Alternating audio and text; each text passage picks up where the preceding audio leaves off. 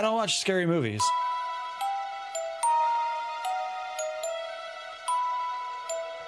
I don't watch scary movies. Welcome to spooky season here on Talking Smack. This is your host, Alex, with Justin Henson from the Movie Wire. Justin, are you particularly scared this evening? That intro just gave me chills, I have to say. Like, it's great to be back, but that's it's kind of like a different change to what I'm used to coming into the show, but definitely gave me chills. Fantastic. So everything is working right here. Uh, I have over uh, my shoulder, I have the hello there or hell here sign from Batman Returns flashing occasionally. The room is in a nice dim purple. The, it has been an overcast day, and I am ready to be scared, to have chills. Alex, what's that behind you? now? Oh, Oh, crap. oh no. All right. I had to. so you will not hear a whole lot from Josh this evening because Josh, can you tell them why on this spooky themed episode? I don't watch scary movies.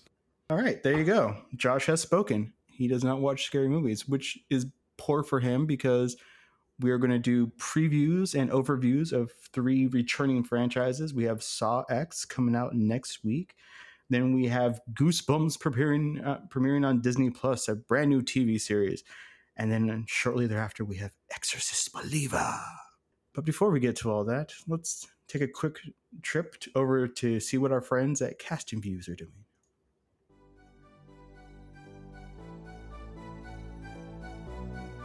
Fancy taking a humorous trip down a random topic each week? You do? Well, you're in luck. Casting Views, presented by me, Dan, and a host of guests, bring you just that. With topics from the world of entertainment, science, sport, and everyday life, there's bound to be a topic that's going to inform and amuse. Catch Casting Views every Sunday on all listening platforms now. And we're back. Justin, I'd like to start with Goosebumps. You and I are right within that prime demographic where R.L. Stine scared the crap out of us throughout elementary, middle school, maybe into high school if you were one of the cool kids like me and was up on Fear Street.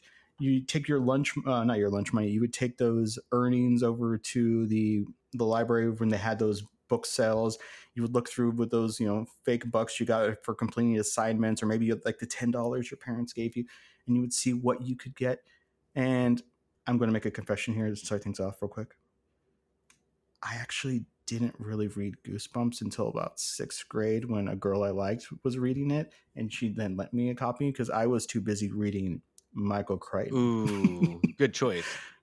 i know Good choice. and john Grisham Also a good choice. yes books well above my age that i would then reread as a as a high schooler and then as an adult and go like man i miss a lot of subtext but what is your knowledge your experience with goosebumps So I was kind of like you. I mean, I think I was reading Jurassic Park, books like The Relic and uh, John Grisham. Like at The Firm, I think I read um, when it first came out around that time too. But Goosebumps, when I was just a lad, is what really sparked me to horror. Like it was a very mild horror, but they were such simplistic books. Um, well, at least for me, but they were so enjoyable and they had this little lingering relatability to our age group that really just encouraged us to read more and more and more and like to me i had to have them all it was a collector's thing so i became a huge fan of goosebumps when uh, i was a kid when they became a huge fad i was part of that my mother wouldn't let me have scary books and stuff like that. So it really was, I think it was fifth or sixth grade, where the cute girl I had a crush on would finish one of the books and lend it to me, and I would read it during break or something like that. And I would almost always return it to her by the end of school that day because, like you said, they were just they were quick reads. They're what maybe like 110, 130 pages if it's one of the longer ones, and they were all different. They were all had uh, they were very much uh, not kind of like fairy tales or nursery rhymes kind of thing. There's always something a little a little off kilter. Normally, the child survives, but something horrible happens to their friends and family. Of course, you had the you know you had Slappy the dummy and Slappy Returns and all the weird ones. One that sits with me is it was something a, a fable about an old camera that like trapped Oh, people yeah. inside of it if you took too many photos or something like Yep. that. And that one really got to me. Like enough, you took enough photos, and like maybe there was a spirit inside that came out of it, or it was something horrible and scary. Mm-hmm. well, mine was Return of the Lawn Gnomes. To me, the gnomes Oh, are yeah. terrifying, and I think that's what was really cool about these books was he took elements like the camera with actually the camera, which goes into kind of mythology too, but you have things that really kind of made kids uncomfortable, like well, even adults. Ever, I'm still scared of lawn gnomes. But you have a lot of these elements that kids can totally relate to and just have that shiver um, across their body. what what intrigued me about them as well was um, they'd use that like 3D pebbling printing on the Yeah. covers. So the haunted mask one actually had the texture of the mask on it, kind of brings it up, and with the goo, yeah, that was great. Now R.L. Stine hasn't gotten. Uh, it took him a quite a long time, almost 25 years, to get a movie. Which he had the two Jack Black ones, but I was I'm looking it up and I didn't realize that the TV show kind of just came and went. Yes, it had four seasons, which is pretty good for Saturday morning cartoons of, in, in the 90s. I mean, not that it was cartoons, it was live action. But they got out 74 episodes, but it was kind of like a quick burst of flame, almost seemed to mimic his career a little bit. Like it was there and gone. Yeah. And it kind of just lingered in the consciousness. Uh, do you have any particular memories of the creep-tastic TV show other than that? Oh, that spooky ass theme song. well, the TV show I vaguely remember, and you know, for what it was, I can kind of see it being short lived because it almost took away from the reading aspect of it. Um, it didn't really encourage, like, you have some movies, like, I'll give an example, like Jurassic Park. You watch the movie, and that's a good example of encouraging people to read the books. The TV show kind of summarized a short read where you don't feel the need to really go back and read it. It didn't really it didn't really separate itself. It just told the exact story. So I think with even though the TV show was short lived, I think there was a rhyme and reason why it was, you know, four seasons where he wanted to focus more on his continuing work, where it didn't really add anything or increase sales, I want to say, to his previous work. most of the episodes were based off of the books and i mean he was turning them out like sometimes 10 Yeah. a year if not more than that and they were kind of formulaic the kids really didn't return book to book the the series of his that most struck me that most stuck with me was the fear street one because those were supposed to be more teen books you know? They typically were like little arcs of one to two sometimes you know like trilogies or like little one splat books and stuff like that. But one of them I remember is uh, Teacher's Pet. I if, if I'm remembering correctly, because that one really got me was like the student who was who they everyone thought was like the killer ends uh, their body ends up being found in the dumpster behind the school. and I was like, oh my god, what the heck? And uh, yeah, They did go a little darker than that then, because I never saw Fear Street, but it sounds like it went a, Mhm. kind of to the harder uh, teenage audience. Yeah, um, Fear Street had a two years ago had a, a little arc on uh, little arc on Netflix. Three movies released in three day uh, in, across three weeks with this storyline following throughout. It was actually really good. I particularly enjoyed it. It was gory. It carried through. It was about this this town where supernatural horror is haunting them, and they have to figure things out. And it's actually really particularly good. But the reason why we're talking about this is Goosebumps is back on Disney Plus. In just a, four, a few short weeks for Disney's Hallowstream and Halloween event, we will get 10 new episodes of Goosebumps. From what I understand, it's going to be um, like a kind of like a mini series. It's not going to be an, an anthology episode of the week, which is kind of disappointing because I think his stories more fall to that uh, the anthology series, which is what the original series Yeah. was on.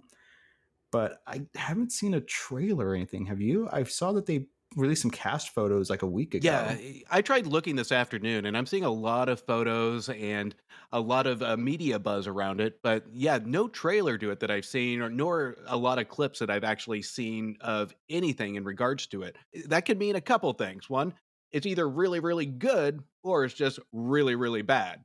Yeah, I agree with that. The most striking thing that I've seen here is Justin Long the Mac or PC guy, as I particularly know him from, even though he's been in a ton of things. He's one of the main cast members. I'm assuming at this point he's probably someone, someone's dad because I think it's supposed to be about teenagers uncovering some mythological evil or something. Yeah. So I'm hoping it's good. I, I don't really recognize any of the other names. There's Miles McKenna, William uh, Will Price, Zack Morris. Not that Oh, Zack you- Morris. You had me on the edge of my seat right there. I know. I mean, he, he he does need some work. Um, the Saved by the Bell reboot did get canceled. True. Well, and, and well, and here's the deal with a lot of the Disney Plus stuff. Me and Disney Plus don't get along right now. Um, I have not been a fan of a lot of their original material that's come out. Um, I went on a rant about Home Sweet Al- Home Alone, but a lot of the Disney Plus stuff is going to that really that teenage age group now, and I'm going to age myself really bad right now. But I feel like my dad watching my stuff as a kid, where I just say I don't get it, and uh, and I just hope that they go a little edgier with it. The problem with like the 2000, I think 15, 16 movie was it what it it played it safe. Uh, there was nothing. It became a little more generic, where and it didn't even stretch to the nostalgic factor to it. I want this one to be, and again, I'm going to age myself again, more like the Erie, Indiana. oh, Erie, Indiana was amazing. That that walked a very fine line where both kids get terrified and even adults get creeped out over it. It did a perfect balance, and that's what I was really that's what I'm really hoping for that it, we kind of get that vibe from this show. Erie, Indiana was one Yeah. season. Yeah. I, I swear I watched it for like two, three years. That's the same thing because I looked it up too, No. and I was amazed because I remember just loving this show. Okay, it, it is on Hulu. Okay, I, I can look at that. So, right, Are You Afraid of the yes, Dark? yes, that was No. another good one. Yeah, Are You Afraid of the Dark? That actually has an episode that has stuck with me and perpetrated uh, my fear of clowns because it's there's an episode of involving a funhouse and like a killer clown, and they think they defeat it, but at the end of the episode, it's like the camera winds through the funhouse and the spooky mirrors, and you see like within one of the mirrors, like big shoes step into frame. Yes. So the clown is still alive. That one terrified me too. Uh, even th- there's an episode of even Erie, Indiana, that just threw me for a loop, and I'm still traumatized by it today. And it's so stupid. Is the episode where the kid gets braces and he can hear dog's thoughts. That one, Mhm, mhm. even with going into the ending of it, it just stuck with me, and I think I didn't sleep for a week, and I still pops into my head, and I still get scared over it. Oh yeah, yeah, that would do it. So yeah, I, I'm fully on board. I hope that this has a little bit of edge, a little bit of sinistrousness to it. And speaking of being annoyed at, at Disney Plus, I, I agree with you because part of the reason I got Disney Plus was yes, of course, for the Mandalorian. but when they announced one of their premiere shows was going to be Jeff Goldblum, The World According to Jeff Mm, Goldblum. yeah, and I watched those seasons, and it was It was. fantastic, and I love Jeff Goldblum, and and and you know what they did? Hmm. It was part of their content purge, uh, so it is gone. that was a fantastic show. it is part of their tax scheme to get rid of things so they can write it down to save money. And you don't do that to the Goldblum, No, not the sexy meaning Malcolm. that was a fantastic show. I loved it. And and I think they're bringing back a lot of these things that they've had in the works. Um, that's coming from the original launch of Disney Plus. All these uh, scripts that they're bringing up, and uh, I don't know. I don't. I, I'm going to keep an open mind, but I'm not having a lot of faith in it. Not. We'll see what happens in the next couple of years with Disney Plus when they actually uh, build some muscle around their original content. So before we start hating the House of Mouse too much, Josh, what is your experience? Because you've been so quiet, we need to hear with the Goosebumps franchise. I don't watch scary movies. Josh, it's a scary book. It's for kids. God. I I don't know if he reads other than comic books. Yeah, I think we should have a, just an hmm. episode where we where we read Goosebumps to Josh. I'd be down for that. that would be good. I would be down for that. All right, so pick your poison here, Justin. Do you want to talk about Exorcist or Saw? I think there is a lot to Saw, so how about we go on uh, The Exorcist? All right. So, The Exorcist, famously a terrifying book that then quickly became one of the highest grossing scariest movies of all time back in 1973. It has so much there's so much mysticism around this. Well, I'm sorry, myth mythicism. There's a lot of mythology around it. in terms of like you know the director was horrible to the cast. He like kept the the room like at 40 degrees because he wanted to actually have vapor smoke from them versus using the fog machines and stuff like that. Of course you had the uh, very young linda blair who they mostly protected her from you know she didn't actually say the things that the demon said and some of the things that she hurt herself. Those were her body doubles. She was never on set and stuff but of course, she had the stigma around her of being the devil child for a while. He also hurt some of the cast. One of the famous stories is Ellen Ber- uh, Burstyn. She was not made aware of when she would be yanked on one of the pool rigs or had the violence of it and had hurt her back and ended up like in a back brace for a while. There's all kinds of stuff that supposedly happened on that set. And of course, you had all the stories of people fainting and vomiting when walking out and all this stuff. It had some sequels. It came back with Exorcist 2 Heretic, which I've never seen, Exorcist 3, which I've hear is better than anything's better than 2. Give him credit. Mm-hmm. Oh, anything's better too. Is three the one that the only thing I know about it is the fact that you is a there's like a really weird cutscene where like a nurse is walking through some hospital corridors and then the thing happens and it's terrifying as hell because i've seen that yeah. clip and that's yeah. scary as hell. Yeah. Oh, okay. Uh, you had uh, the renny Harlin prequel film exorcist the beginning which was not good. Dominion prequel to the exorcist which came out less than a year later which was a secondary prequel that ignored the first prequel to act as a prequel. And now we are getting the team of Danny McBride and David Gordon Green, who did the Halloween trilogy, which the less said about those, the better. Okay, correction. The first one's actually pretty good. Yeah. The first of the reboot. Yeah. But then the second and third were terrible. 100%. They are doing their own trilogy and they're doing the same thing they did with the Halloween franchise.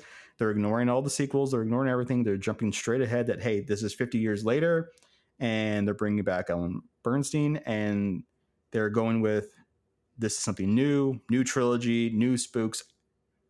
Justin, the trailer worked for me. What did it? The trailer works. Don't get me wrong. I think that it looks interesting. David Gordon Green, I have no confidence in whatsoever with this movie. I feel like this is going to be material that's going to just lay in his lap and he's going to do exactly what he did with Halloween. There's some interesting things in the trailer, and I will place money down now. Those are going to be the most interesting pieces of the movie. But with a branding like this, I mean, you, again, I'm hoping, I really hope this movie is good. Um, but all the signs point to the same generic stuff that we get. The writers are just completely off. The director, again, we're looking at Pineapple Express, Your Highness, Halloween Kills. This doesn't match anything that should be tied into an Exorcist branding franchise. But again, I've been proven wrong before on just pleasant surprises. Let's just hope the director of Pineapple Express and Your Highness actually pulls this one off. so what I am hopeful for is that the first Halloween movie reboot, the one that came out in uh, 2018, was actually it was. good. It, it, had some pathos to it. Jamie Lee Curtis was fantastic in it. It had built some heat. They were reverent without being too, uh, too. Can't think of the damn word.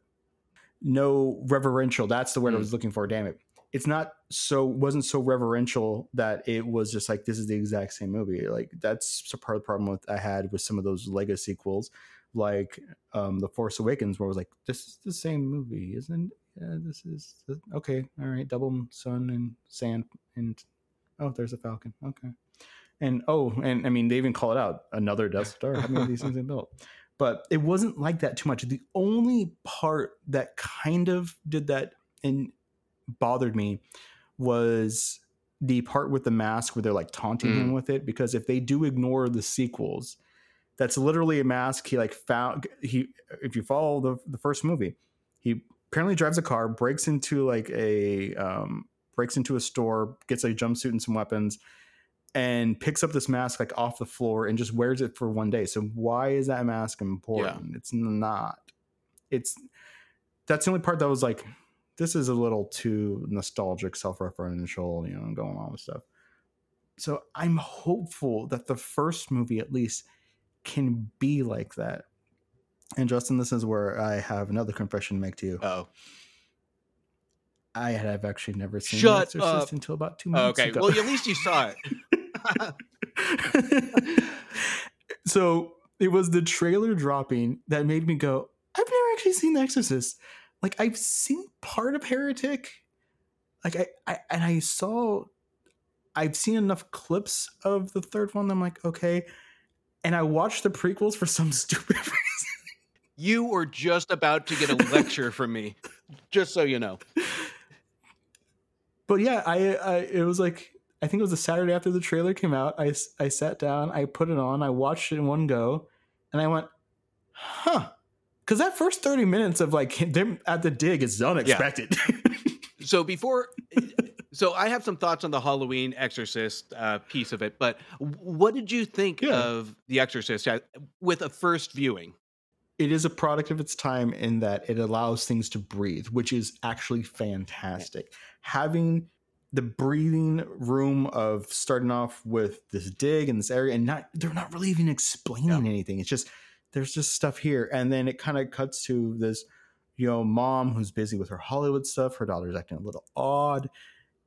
And the medical horror they put her through of all those tests and like a brain scan and I think they do like a brain sample or something. They're, they they they do some horrible things to her, and then finally, it's the last third of the movie that, out of desperation, she seeks something else, as her daughter is just getting worse and worse, and then that's where the overtone, the religious overtones, and that's where a lot more of the horror comes in, and so they really, really do the lingering dread. They build up to it so much so that you almost forget that yeah the first like 20 minutes were in were this dig you know and it worked but at the same time almost didn't because it is such a public consciousness of the music bring me a young priest and an old Mm. priest your mother sex cocks in Mhm. hell and all that stuff but watching the movie it's like it i was invested in it and i was stunned by like yeah, all the little reverential crap, uh, all the stuff, the references, the public consciousness is like the last 20 Yeah. minutes. It's the buildup that makes it. Yeah, and it's that complete fear of the unknown, and at the same time, it Mhm. tackles the debate between reason, science, and religion. There is just a lot of layers to The Exorcist, so that we can do a whole episode on The Exorcist. Uh, So, I mean, But- well, maybe we'll if the movie comes out. Absolutely. But when it comes to when we take Halloween and The Exorcist, these are two different animals here. Mhm. And I'm glad you brought up the breathing because that was going to be my exact point is we have Halloween which at the end of the day, given the first one, take that one out for a second, but it's still a slasher picture. yeah. You still have a higher speed. There's no really thought to it. Yeah. You just have this guy in a mask, just like a lot of those movies of the 80s that we had. The Exorcist, like you said, it has breathing to it. It gives lets the audience use their imagination and come to a conclusion themselves. And then the filmmakers twist it. I don't know if this is going to be capable of the filmmakers we have on hand. Um, I can never get myself to call the Your Highness a thought provoking film. and but I will say uh, the one introduction that we have that I am hopeful for because we saw it with the first Halloween is Jamie Lee Curtis's return is Ellen Burstyn, um, her return, and I hope she keeps this guy in line to really appreciate that character and really utilize her appropriately, not just be a name drop in a movie and having the cast play around her. She, my biggest fear is using this talented actress, this treasure of Hollywood, and treat her like a prop. So I have some fears about it, but when it comes to the Halloween and Exorcist, it, I have trouble connecting these two on the capabilities of the filmmakers here. Yeah, I get that. And I want to have hope because the all the movies, as far as I'm aware, have been about like a single possession. So I do find the idea of a twinned possession interesting. You normally don't see. I don't can't think of a possession movie where that's really happening. It's normally about one person or it jumps from body to body or something like that. So I find that very interesting. That what is going to be the resolution to having to separate this entity or whatever from two souls. And I do hope we're not going to get her coming back as a gun-toting drinker. You know, she's she's she's a little bit older than than Jamie. Lee Well, Curtis. maybe. I mean, you don't Yeah. want to count it out. she, she's a little bit older at uh I believe she is 90. But she still is a legend. She can still act. She is still productive. And you're right. I I would find it interesting if what they did with this film is that they brought her in like the first one as like the third act kind of like person who is understanding and can bring the resolution and all that stuff and has agency Mm. Yeah. but at the same time now that i'm looking at the filmography i understand why you keep saying your highness and Pi- pineapple express because everything else here is a little touch and go how did the hell did they con con somebody and give them halloween That's what I mean. It's so out of nowhere. This is a probably a prime example of somebody that knows somebody that knows somebody say, "Yeah, give them a shot. It'll go straight to streaming. We'll see. We'll see what happens." like, and never in all the years of watching movies would I have ever thought that somebody that uh, did Pineapple Express, Your Highness, would come to a treasured brand like The Exorcist.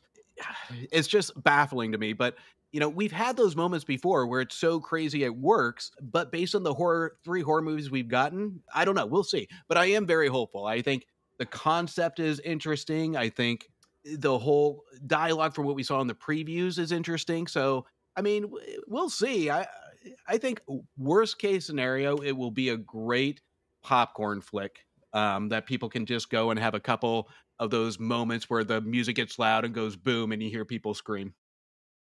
Yeah i think you said it right josh did you even watch the trailer I don't watch scary movies. Josh, the trailer was suitable for all audiences. oh, all right. So, Justin, we saved either the best or the worst for last, but this is what our modern day Nightmare on Elm Street, Friday the 13th series. I mean, I would have never thought about it that 20 years later, we're still hammering on Saw? Well, I mean, really? Alex, Yeah, I do I- not watch scary What- movies. I wasn't talking to you. I said, Justin. Josh, go sit in the corner. All right, Josh, we know you wouldn't see this one, especially all what ten of them, uh, or Mhm. upcoming ten. But uh, this one, if you remember, I I'm going to take you on a journey here. That back when the original Saw came out, that one at the time was kind of unique for what it was. It was that gore fest, but it also had a very smart twist at the end that nobody saw coming because we just assumed this was just going to be a gore fest. And then it kind of hits us at the end. yeah. And then following, we just had is what like a tradition. I- I think it started coming Saw movies every year to every other year. You know, eh, it, it just mm-hmm. became like a Holly a Halloween tradition. This is, and they were some of the best audiences to see this movie with, where the movie could be awful, but the experience with the audience is what made it really special. Yeah. So the first Saw movie I I watched when my wife brought it home and Cary Elwes was in it and we were th- just there and it was surprising. It there it was not thoughtful, but it had some twists, some turns, some intrigue. And yeah, the ending was mind was mind blowing, uh, unexpected and I was like, all right, this is kind of cool. The, the next year, when the uh, Saw 2 came out, we went to theaters. We were going with a friend, and you could tell the tone was a little different. They they upped the gore and kind of uh, the uncomfortableness. I, I vividly Yeah. remember the needle pit and like, uh-uh, Oh, yeah, mm. they doubled down. Yep. And but it was still there's a good twist at the end. There's some there's some pivots that happen. And then we get to the third one, and as as we're in the, the theater for the third one, The friend we were supposed to see it with texted saying, "Hey, some life stuff came up. Not going to make it." And my wife and I looked at each other and went, "The movie hasn't started. Should we just bail on this?" but we sat through and watched it, and that ending, I will, I am going to ruin the ending of a 17 year old movie. He dies. Jigsaw dies. His throat gets slit open. There's a blood splatter. He is killed. All right. well, shit. Thanks. Yeah, I know. And then four, five, six, and seven, they get released, and they're all freaking side stories, but yeah. prequels, but continuations. Because I think four and five happened at the same time in three. I mean, they're all blurred Yeah. together. Yeah, it's one of those that they do definitely blur together, and they kind of go off of just. I hate to use the word mythology of uh, this, but they go off sideways um, from the actual main story. Mhm. And to me, honestly, I think they could have gotten away with like three more movies of just a copycat as long as a gore was there. Doesn't mean they'd be good, but I think they still do extremely well before they just kind of go sideways on the story. But you know what? After three, at the time, the the experience going to the theater, it was there. The movies weren't very good. Three, I actually did enjoy more than two. I thought they had a little bit more depth to it for a third entry. But going up to all the way up to I think the last one we had was we evolved this franchise to the point that even Chris Rock is in it. And they tried to revitalize the franchise with that that came out flat. But this one I think is going to be kind of a very interesting direction that they go even though it's a prequel, but the concept I think I'm very intrigued with and I think it's going to do very well. Part of what I think made things really annoying is that Tobin Bell had to be in all of them. Yes, he does have the good gravelly voice. He was in the posters, but by the time you're getting to the sixth and seventh one and he's still somehow alive, or they're finding excuses to flash back to like, no, I was his third apprentice's twice removed cousin's nephew's uncle, and now I'm the killer. It's kind of like, what? I will give them credit that they brought back Cary Elwes because they had there was this fan theory that in one of the movies they show like the killer setting up some contraption and the controllers the killer's limping, and so they're like the fan boards were like, what if it's actually Cary Elwes' character? His foot got he cut off his own foot, therefore he had a limp, and now he's one of uh, Jigsaw's followers. And so they brought him back as Jigsaw's follower, confirming which at that point, if you're using message boards to put together your mythology, you've gone a little you've gone a little off track. but at the same time, I mean, I'm still kind of I did not watch Spiral. I, I just I, I couldn't bring myself to. I was just like, mm. I mean, they're not even using the the name anymore. What's Yeah. this? And then I read the reviews and kind of confirmed my point. Yeah, there was nothing interesting about Spiral except for Chris uh, Rock being in it, and even that, it was hard to take him seriously. It was such a drastic change. So, I mean, it was a great performance, but it just really there was nothing to keep my attention on it. So, I think Spiral was kind of a flop and a misdirection on the writing on where it wanted to go. But this one, I think, it's going to give us a new perspective where we take Jigsaw, John Kramer, uh, played by Toby Bell or Tobin Bell, where he goes to Mexico to have a procedure done, and then he's the one being scammed, and then we start to get a revenge story. So I think this one might try and convince the audience to have some sympathy or empathy for Jigsaw, where we're rooting for the villain this time around. So I think it's a very smart direction they're going into if it's executed properly. If they go for that version of it, I think it's going to be a very intriguing uh, misdirection where it might actually encourage us to go back and watch the originals of his motivation. I do think that could be very interesting because now we're getting like I mean they've talked about some of it where you know the thing is he had cancer and people weren't appreciating their life and that's why he's a killer but now we're getting this kind of side story and I know they want to reboot it but I mean that does wouldn't that complicate or convolute things even worse if it turns out like well for about 6 months he was actually in Mexico doing this doing this but that is where he got all his ideas and inspiration because you know, he first used Mexico as a test area. and when the heat came a little too much, he came back to the US to really, really, you know, go after the man in black. well, uh, this franchise could have gone in two directions. So you either have a prequel to him in Mexico, or it's going to be like Jigsaw in space. I mean, there's no in between. So you're there. There's not many more directions they can go. So I think they made kind of the right one, even though now that I kind of just said it, I really want to see Jigsaw in space. I would love that. Put the little um the little dummy, whatever the, the dummy's name is, put it like a little astronaut suit and riding the bike forward. He's just floating outside the spaceship. exactly. You have you have Jigsaw kind of like in zero G floating around like the um like that rich guy from Contact, where they could just cut to him occasionally. He's just floating in space. Of course, I've built another trap. Why build one when you can build two? Just so you know, I'm giggling on the inside of just him in a spacesuit, just pedaling on the tricycle outside the space window. That'd be great. Uh, oh, that there, there, there's a horror idea. One of them has to jump into a pit of uh, the pit of hypodermic needles, and of course it's zero G, so they go everywhere. So everyone's like ducking. There's so many possibilities. How has this not happened yet?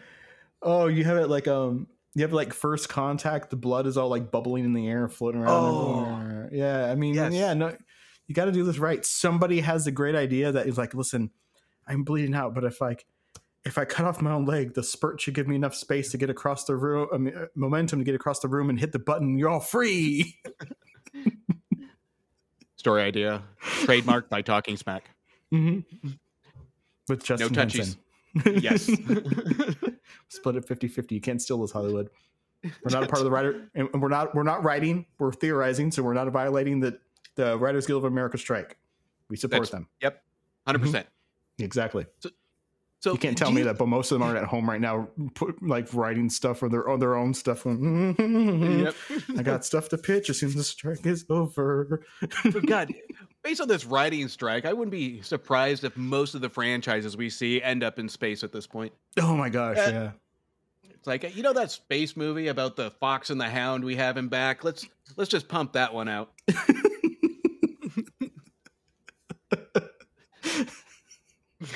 Someone goes, you know, Space Jam is already labeled Space Jam. Have we gone to space yet? Why have we been on Earth so much? Space prehistoric. Exactly. I want to see Bugs Bunny like playing basketball on top of a T Rex. That's the crossover of Jurassic Park we needed. Now that we have like Jurassic Dominion, it's Jurassic Universe. Oh my gosh. the zero G breaks breaks It's- down on the it- moon. the T Rex is like floating around in circles trying to grab onto things, but it has a big head and little arms. Just just wait. We laugh about it now, but you know that's coming. Especially if they were going to do a Men in Black 21 Jump Street crossover. Nothing's Oh. off limits. oh, that sounds better than last season of Game of Thrones. Yeah, you're not wrong. now I'm picturing raptors on jetpacks. the little, you know, the little astronaut, little jetpacky things trying to like chomp at people. Chris Pratt gets on one. You just see a raptor start talking. Get off. My turn. He's trying to do the clicker thing, but the raptor leans in and goes, "There's no sound in space."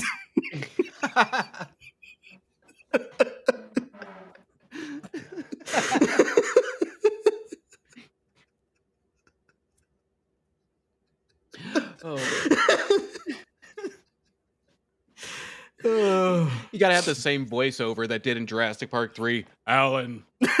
it's gotta have that voice. Turns out they're like, you know, Dr. Grant shows up like, oh my god, it was actually a premonition. You just had another great idea, Alex. Perfect tie in. Nick Cage shows up from premonition.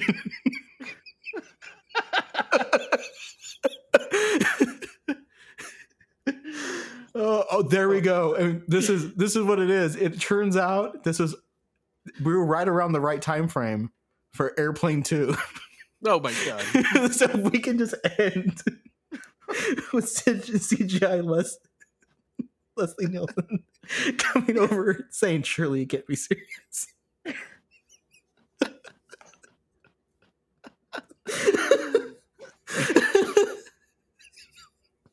okay.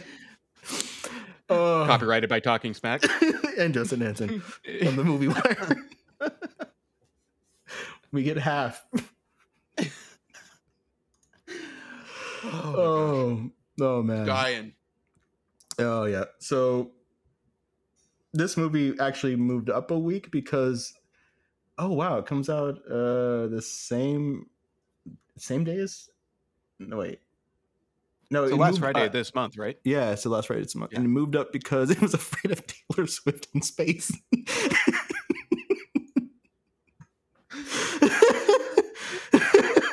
Another Taylor Swift is the new jigsaw. Perfect. That would be fantastic. That's what the tour has been about. That's why people are having like amnesia and, such religious experiences is because some of their friends had to get tickets. I just want to see Jigsaw on the tricycle just riding away from Taylor Swift. All while play, playing on loop is, ooh, look what you made me do. What you made me do.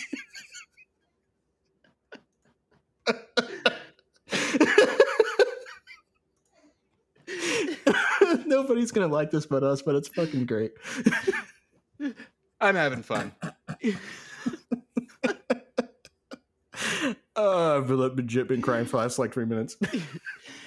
Just the mere statement that Saw is scared of Taylor Swift.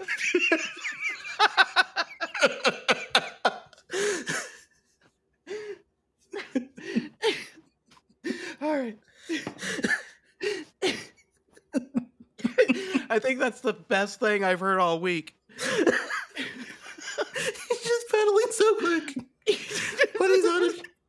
But he's like on one of those walking treadmill things, so he's going nowhere. she's just she's just waiting at the end for him to come back, and he's trying even harder.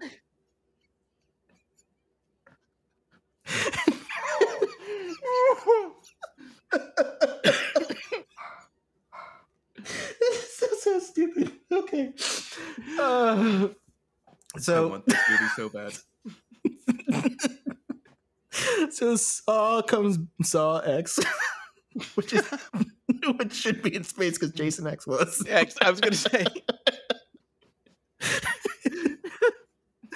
is the tenth film, which makes sense because I don't know.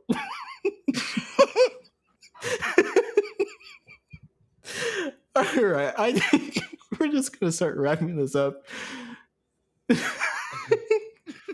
video board broke and won't play shit. I got that. I'll add music later.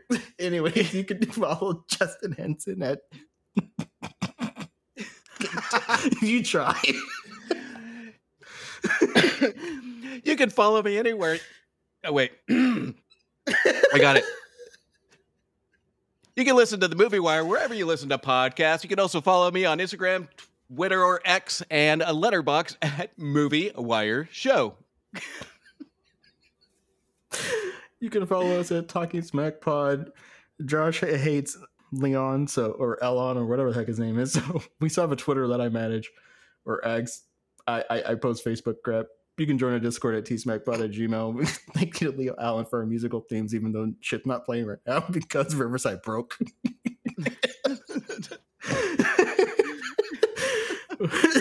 Beppo and Retro L Studios, thank you for our avatars. Please subscribe, rate, and review this shitty episode.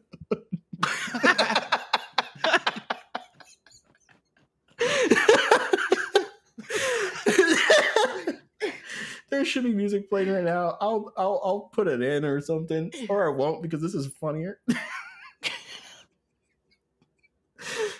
so Justin, now that we're talking over the music that's not there. Are you looking forward to David Duchovny trying to solve the mystery of why pets are coming back to life? and do you think Scully will show up in Pet Sematary prequel? I should have known you were going to tie this into that. And yes, I am excited and I demand a cameo on this. I can't believe we're doing a prequel to a movie that failed already. it's been two years. But you have David Duchovny. People are going to think that this is an X Files movie. They are. And I was kind of excited for it. because he finally pulled out a gun.